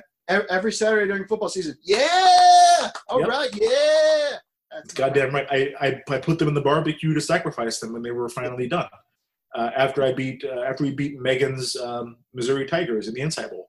But so he shared this with his teammates, and I only have two stories about players who admit to wearing it. One was Derek Jeter. There was a season I didn't find what season this was. Jeter was 0 for 32, which is a long slump for Derek Jeter. He put on the gold thong. And he hit a home run on his first at-pitch in the first inning wearing the gold thong. Mm-hmm. So he said it worked. And then Johnny Damon, as Bobby Clausen calls him, Noodle Arm Johnny Damon, he wore it, he said, probably 3 times, which I take to mean probably 10 times because he was not a great hitter. Watching this thong thing, I'm like, okay, this came out before we knew about Giambi's thong, but apparently like wearing a thong was a thing that happened in sports. Sure. I could not let that slide. Is it any different than just like wearing a jock? Well, there's no butt part to a jock strap. Yeah, I feel like it. I guess having. Whatever, it's the reverse of a jock. I just don't think it's that. But the whole. Get something like right up your thong. I don't know. The front end would be very similar. Yeah, sorry. The front end would be very much like a jock. It's just the back part is very different. Okay, listeners, again, you could not see the hand gesture I was making, which is probably for the best. But again, so this is where, like, John Tucker is Teflon. And I kind of actually, now that we're like talking about it, appreciate that like everything they tried to do to him, he was able to spin it, whether it's like wearing women's underwear or having herpes. It's like, okay, I have herpes. Who cares? He didn't actually. But, you know, it's just like, yeah, I wear ladies' underwear. What's the big deal? And it's like, there is a sort of subversiveness to them trying to do all this stuff and it not working. And I think that's kind of like what we were saying earlier, like this could have been darker, this could have been slightly more interesting, but it just doesn't pan out. But like, I think it's kind of dope retrospectively that like none of the shit they try to do besides the whole Kate falling in love with, making Kate fall in love with him or him fall in love with Kate, all the other stuff like doesn't stick. And I think that's kind of cool. Yeah, I'm glad it didn't escalate into actual murder, which is where I thought it was going from. I would have liked that. I'm kind of a little upset about that, but. Oh, really? That we didn't get to murder? Yeah. Yes. No, yeah, I think that would have been fun. They were trying and failing so much. Like the birthday party. Very easily could have jumped out of that cake with some knives and guns, birthday party, ninja stars, so we're gonna fast forward to the end of this movie. Yeah. In which the birthday party though, was that at Cyberdelia? I just feel like we have to bring it up. No, the birthday party. Okay. There was kids skateboarding by Cyberdelia. Yeah. Where the sound system was the back of a truck. It was pretty good. An entire truck. So basically, it's this birthday party is bigger than I think our proms were. Yes. There's a stage. There's a massive cake that women in bikinis jump out of for your 18th birthday, which also happened to me. Not. 18th birthday, and you have a girlfriend. Here are strippers for your birthday and for everybody. Here are some strippers. Here's this massive, what was it, like that Jeep that converted into basically like a huge sound system. And yeah, it was Fatso Fasano's truck with 40,000 subs in the back of it. So many speakers. Oh my God. Yeah. And then, you know, right before this, John kind of turns to her, gives her his watch, and everyone, you know, all the girls are like, oh my gosh, you have his watch. Like he actually is falling for you. Are you falling for him? Blah, blah, blah. And they immediately jump right back into being in love with him. Yeah. Which bothered the hell out of me. Like, yeah, that did not fly for me at all. Well, and then... I'm jumping around a little bit, but like, and then, you know, when the chicks jump out of the cake and they're like, John, here's your cake. And he's up on stage and whatever. And then those girls like jump up who they've basically been, their hearts ripped out by this guy and like terrified. And instead of like murdering him, they're like getting in a food fight. Like this is not like, hoping that there would be a little bit of that, you know, dark plot coming up. This is the one part of the movie that felt super lazy to me, which is unfortunate because I think my biggest laugh came right before this with like the 3 or 4 John Tucker fanboys who were in the audience like, no matter what you do, it's great. And they're like, no, he's a bad person. No, being bad is cool. Just like... That was a fun moment. And then they throw like a beer or something in her face. They throw multiple drinks. That moment where they hit Kate with a bucket of beer. And she's like, okay, I'm sorry. Yeah. Okay. She's confessing, by the way, she's confessing at this point that she's... Yeah. Yeah. Well, she also says at one point, like, I'm Kate, or whatever she says. And I was like, what the fuck does that mean? That's like, I really am. I'm like, whatever, man. No one cares. I feel like, was there a longer speech that they cut out but left in the, like, this is Kate? And I was just like, well, probably. What?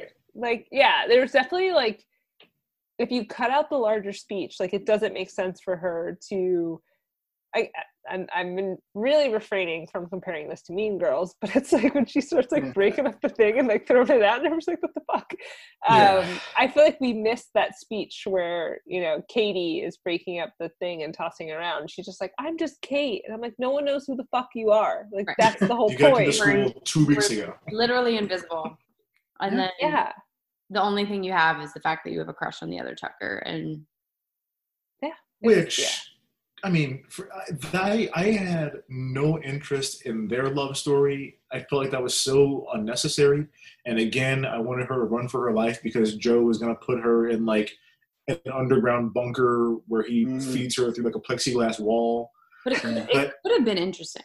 Like, it could have been. There was, like, this dark angle or a just a little bit of a different angle. It could have been way more of like a plot thickener. What they should have done was make it very clear that she really wanted to be with Scott, but like had to kind of do that thing where I have to be in two places at once. So have a date with Scott and also have a date with John Tucker where you're like running back and forth trying to cover your tracks. I had no reason to care about her wanting to be with Scott or Scott wanting to be with her. No. He wasn't interesting. They seemed like they were kind of buddies in chemistry class. That whole thing, they really could have, I could have done with them taking that away and giving us like one more wacky plot where they're trying to screw over John Tucker. Yeah, like we didn't need this other thing, which like, I don't know if it would have flown. Like, you dicked over my brother for like a month or so, but now it's like, right. All right, now I'm going to date you. Like, I don't know how that would have, I don't know if that would have gone like, over. It's not one of those like, oh, I hate my brother, we have this like beef thing. It seemed like they were genuinely like, frankly, I don't know what big the age gap is between them. He says younger brother, but like, they didn't seem to hate each other. They didn't seem to have any real sibling rivalry. So the idea that he'd be totally fine dating this girl who actively tried to destroy his brother's life, my brother would not be okay with that. Yeah. Like, I had a friend who wound up dating a dude, like, right after me in high school. And, like, we weren't friends for months. Because I was just like, no, this is not okay. Like, So, like, this is your family. This is your blood. So, yeah, I thought that was, I don't know. I did date one of my friends, ex-boyfriends, right after. Oh, wow. College? After college? When was this? I'm curious. Cowboy hat. He dated Melissa. Who did he date? Melissa. He did. Rosenberg, right? I did talk to her about it, but. Oh, and Shaw is so nice. I could see her being like, it's okay. Like, okay. I was like, I'm not saying I was an angel after, but in high school, this girl wound up like, I think part of the reason why me and this guy broke up was that she was like making inroads while he and I were still together. And I was just like, It's a happy ending? I honestly don't remember how it ends. John gets to do whatever he wants. It's perfect. The womanizer. John, he's an originator of thruples. Like he gets a girl and he's like, oh, this is my other girlfriend. I'm gonna be open and honest about. And they both look kind of disgusted, but then they just like walk off with him anyway. Yeah, into it. That's fine. Okay. Because only pulls everything off. He gets away with it. Yeah. We're polyamorous. And then Kate and Scott wind up. In high school. Yes. But, okay. Yeah. In 06, polyamory is, I mean, a pioneer. Yeah. Again, there are so many good things. Scott. There are so many interesting things they could have. Yep. Distilled a little bit. They really could have. They could have. So but, polyamory is totally fine. Do we ever do the other three? And again, they're fine with throwing cake at each other. They probably turn into lesbians with each other. Probably. I mean, they've already made out, so I guess I could. Like, what are they doing? Yeah, the end of the movie is just like the girls are now friends together, and there's a scene, and they're like, they want to try to like set up Kate with Scott, and then she's like, what if we just hang out tonight instead? Like, what does hang out mean? And I'm like, oh my god, like. So they're a group of girls that are friends now, and Kate and Scott wind up dating or whatever. The ending is pretty lazy. Okay, that's what I was like. I know I watched this movie, I swear, but the end did not stick out. There's one part of the like, I wouldn't call this a post-credits scene. It's in the middle of the credits where they cut to Japanese girls. I don't know. I don't know if they are Gyaru or Harajuku. I don't know like where they're from in specific. Watch the credits? I did not see this. No. Oh yeah. Watch the middle of the credits. There's some hidden scenes in there. Yeah. Oh. I was cleaning up my basement as the credits were rolling, and all of a sudden you wind up in Japan. If you are a Japanophile, I don't really know that I am, but I'm a nerd, and so I know what Harajuku girls are and what Gyaru girls are. There are these girls who are like sitting on like a bench together in Japan, looking at the picture of John Tucker in his thong and like giggling about it and laughing in Japanese. And that's it. Like they don't explain what they're saying. It's just, I think we're just supposed to understand that he's gone viral because of his butt or whatever. Yeah. So yeah, that's the actual end of the movie for no reason. It was a real weird end. All right. Okay, great. Now, something from this movie that I think deserves a lot of attention is the music in it. So we should really quick do a mic check here. Mic check, 1, 2, 1, 2. Mic check, 1, 2. Microphone check, 1, 2. For me, this movie exists in a very specific time because I think we all kind of noted there's so many like punk and acoustic covers in this movie. There was this, like a 2 or 3 year stretch where pop punk covers of 80s songs was like a big thing. And there's a couple of those that are in here. There's a couple of like weird acoustic covers that are in it. I was very excited to hear Motion City soundtrack in the closing credits. I used to love Motion City soundtrack. Man. I don't know why. They're not that good. But that's especially, man, that album, I'm like, that album had just come out when this movie came out. I'm like, so they just got that song and said, that's going to be our credits music. Let's do it. It's exciting. Yeah. That was pretty neat. But yeah, the covers, the 80s, the pop punk covers really got, there's a good cover of Hit Me With Your Best Shot. Yeah. I love Pat Benatar. And so that was a fun one to hear. What were some of the other tracks that stood out to you guys? I don't know if you guys heard that. I don't know if you've heard of the band Cartel before. No. Song called Honestly. It's a pop punk song from the mid to early 2000s. Give it a listen sometime. I'm not going to sing it because it's a little above my register, but...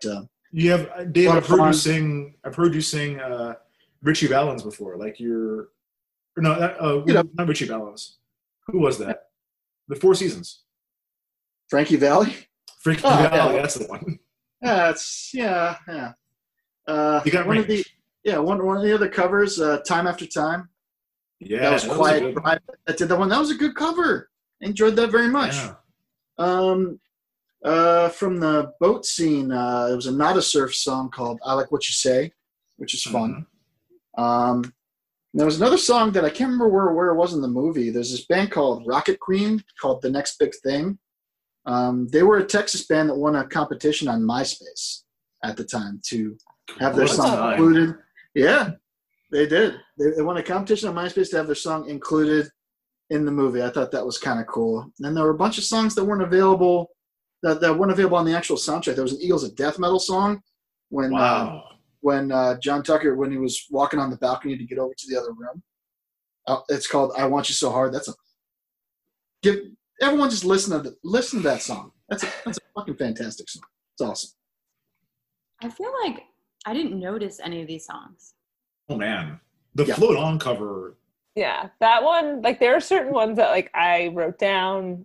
And it's like an interesting mix of like covers and then like originals, and it didn't really seem to make sense to me of like why they went with what, but like Nelly Furtada's Man Eater, like there also are songs that are so like spot on for the scene, like Dirty Little Secret plays. Yeah, Dirty Little Secret, yes.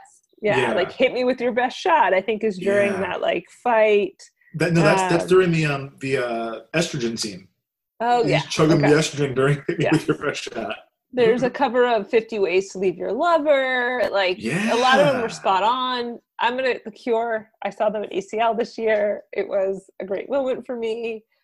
Close to Me was in there. And that I just immediately, like, glom onto. And then Time After Time. A lot of these other ones I didn't really... Yeah, like, you just hear those first little notes. And I was like, oh, my God, it's The Cure. So there's some good, like it's just an interesting that like some of the oldies are covers and then but then like The Cure just pops up. Like, no, we got Close to Me. We don't need you to cover it. We were able to afford The Cure, but we're not going to pay for the original Paul Simon version. So let's find a cover. Yeah, let's do it. It's not a bad soundtrack. It's just very much of a time. Like the amount of pop punk that's on here, the amount of covers that are on here. It's very much over time. And really the Float On cover just bothered me because my band, we covered Float On at almost every show because it was always my pick. And as a bassist, it's almost so fun to play. You don't really do anything. You get to like move around a whole lot. To hear like the acoustic cover, I'm like, this is so melancholy and like it's a fun song. The lyrics in that song are fucking fun. And to hear them make it all sad and mopey just kind of bummed me out. It was a sad moment in the movie. It was. It had just dropped all the knowledge on how John was so terrible. She's at her house. Like, it worked. And I was like, oh, is this float on? Because it was. It was so chill that I almost, like, couldn't pinpoint it. Yeah, it was. It took a while. I tell you, musically, a good arrangement, just not what I wanted to hear from that song. Correct. The other segment that I think we should dig into here a little bit, at least, is the fashion and some of the hair choices here. So let's get into some frosted tips and butterfly clips. Big sis, what did you think about the fashion in this movie? I thought it was very much of the time. Like, there weren't too many, like, I would say outrageous, based on the fact that we've been, like, kind of watching movies from this era and how they're depicting kind of what teens wore at this time. I will say Dana and I think are going to split the Ashanti look.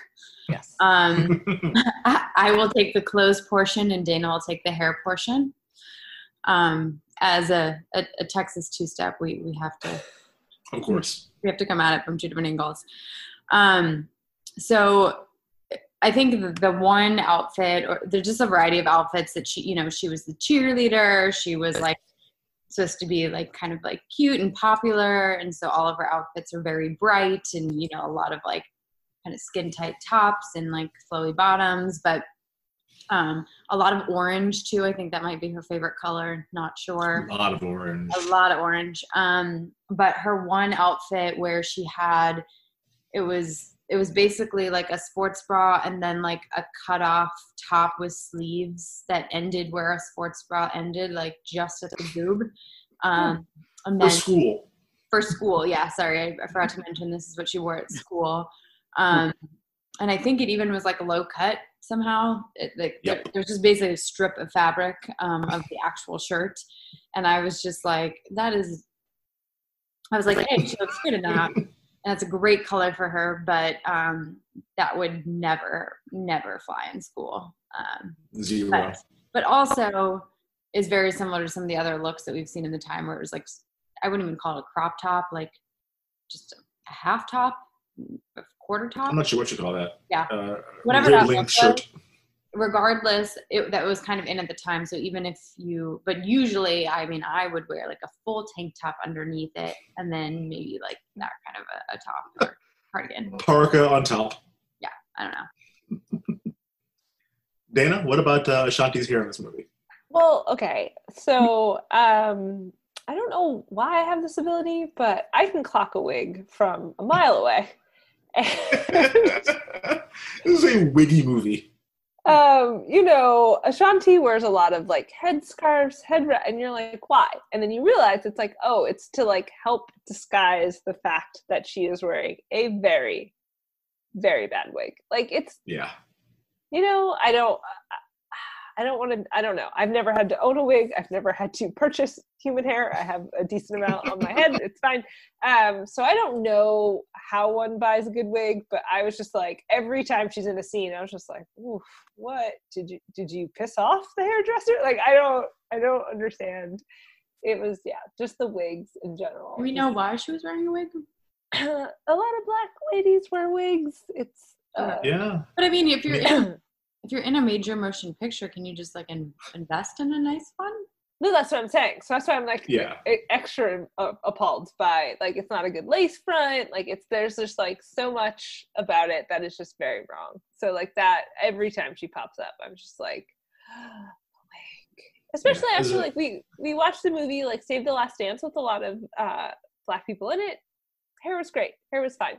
And then this one, it just jumps out like a sore thumb. I don't know what she had going on under it. Maybe she was going through something. I'm sorry, Ashanti, if you were. But that wig was bad, and I'm mad at it. Yeah, as a devotee of Real Housewives of Atlanta, I've also developed quite an eye for a wig, and that was not a great wig that they had on her. It had that kind of a thing where your wig is way too shiny. Like, nobody's hair is that reflective. And so that really, it was not a great look. Dave, what fashion stuck out to you in this movie? I'm a big fan of Argyle sweaters.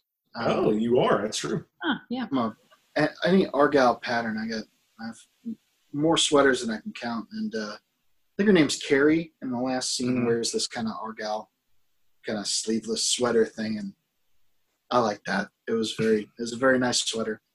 Like white jean skirt and I think borderline. It's a halter top. I think it's a halter top sweater. It might be a halter. Sweater. Google search. What do you call that? Halter top. Okay. That's good. I'm like, that's borderline school appropriate. Maybe the skirt would be too short. Someone would be like, get on your knee and be like, you like measure and it's too short. I don't know, but it seemed appropriate and it makes you seem studious if you're wearing Argyle. It's very academic. It's kind of like I had a top like that in college. I'm 90% sure. That checks out. And fantastic. It's kind of like the professors in college with their elbow pads. Mm-hmm. And you're just like, you just look at that, and you're like, that person's real smart. I will say, on the topic of Carrie, I don't want to really get into it, but I did appreciate that they made her like the nerdy smart girl character with none of the nerdy smart girl tropes. Like they didn't make her socially awkward. They didn't make her like wear glasses or not understand what like makeup is. She was just a really cute girl who's also very smart. Mm-hmm. So I appreciated that. She was wearing a beret in one scene, and well, sometimes, she could have been artsy for all we know.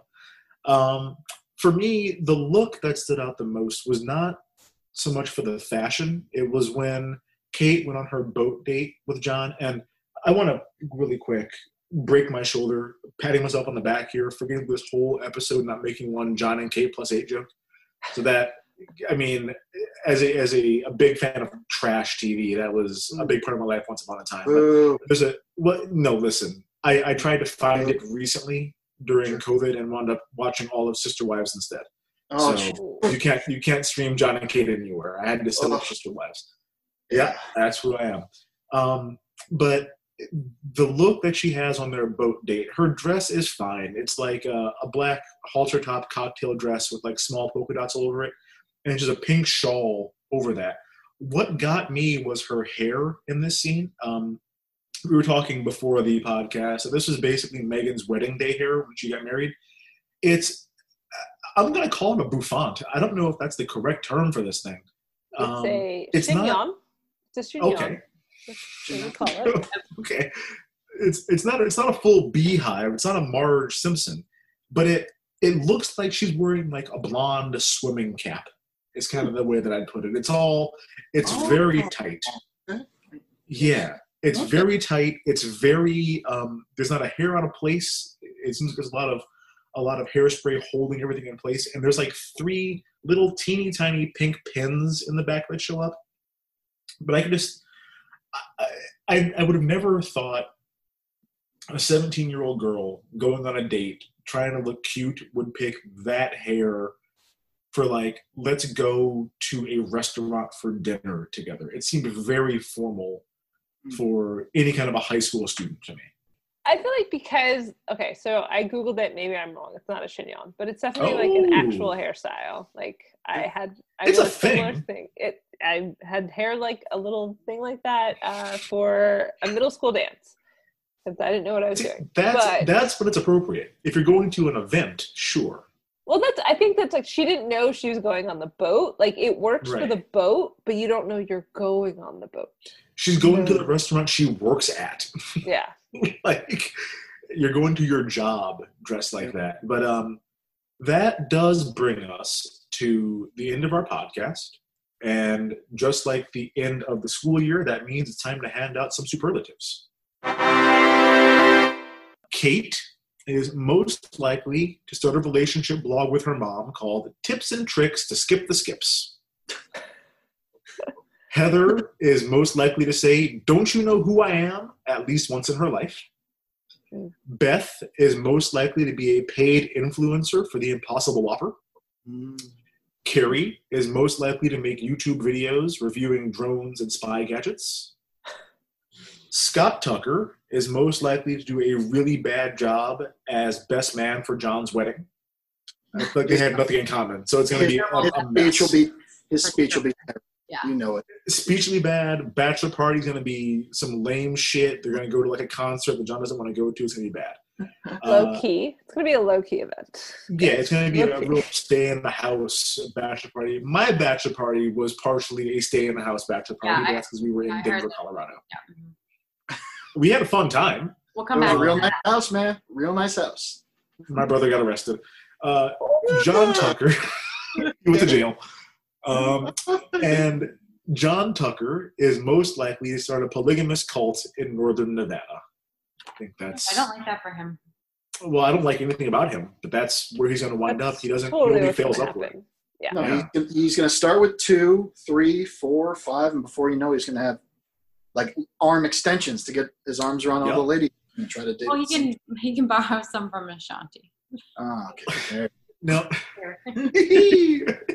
Now, I have the honor of picking our next movie, and this one is one that is very near and dear to my heart. I don't know, I can't imagine many people have seen it. I think it was a pretty big flop, but we're going back to 2005 to the Lil Bow Wow, Nick Cannon roller disco movie, Roll Bounce.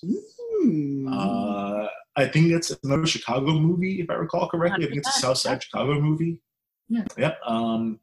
Journey Smollett is in that, who is the sister of Juicy Smollett, as Dave Chappelle calls him, because he's been disowned. It's a really fun movie. We're going to be joined by my college roommate, Joel Campbell. For a while, we had to call him Sweetness because of this movie. So you watch the movie, you'll understand why he demanded we call him Sweetness for about 6 months there. But yeah, Roll Bounce is... a real experience. I'm pumped to watch that one with you guys. Soundtrack looks pretty good too. I'm excited. It's Cheat Code, 70s movie. They could pick whatever they wanted. Exactly. I haven't seen this one, so yeah. I'm excited. Check it out. I think just me and Joel have, and my parents. So that it's hard to sell a roller disco movie in 2005, but it's a good one. I had a lot of fun watching that in college, especially. Oh, Charlie Murphy's in it. Charlie Murphy is in it. Roll Bounce. Roll Bounce. You guys, if you enjoyed listening to us this week, if you enjoyed what you heard, pop on over to iTunes, Apple Podcasts, Spotify, wherever you get your podcasts. Leave us a nice review. Give us a 5-star rating. And if you didn't like it, to quote Beth, normally I'm opposed to the slaughter of animals, but in your case, I'll make an exception. Take it easy, millennials. We will see you next week.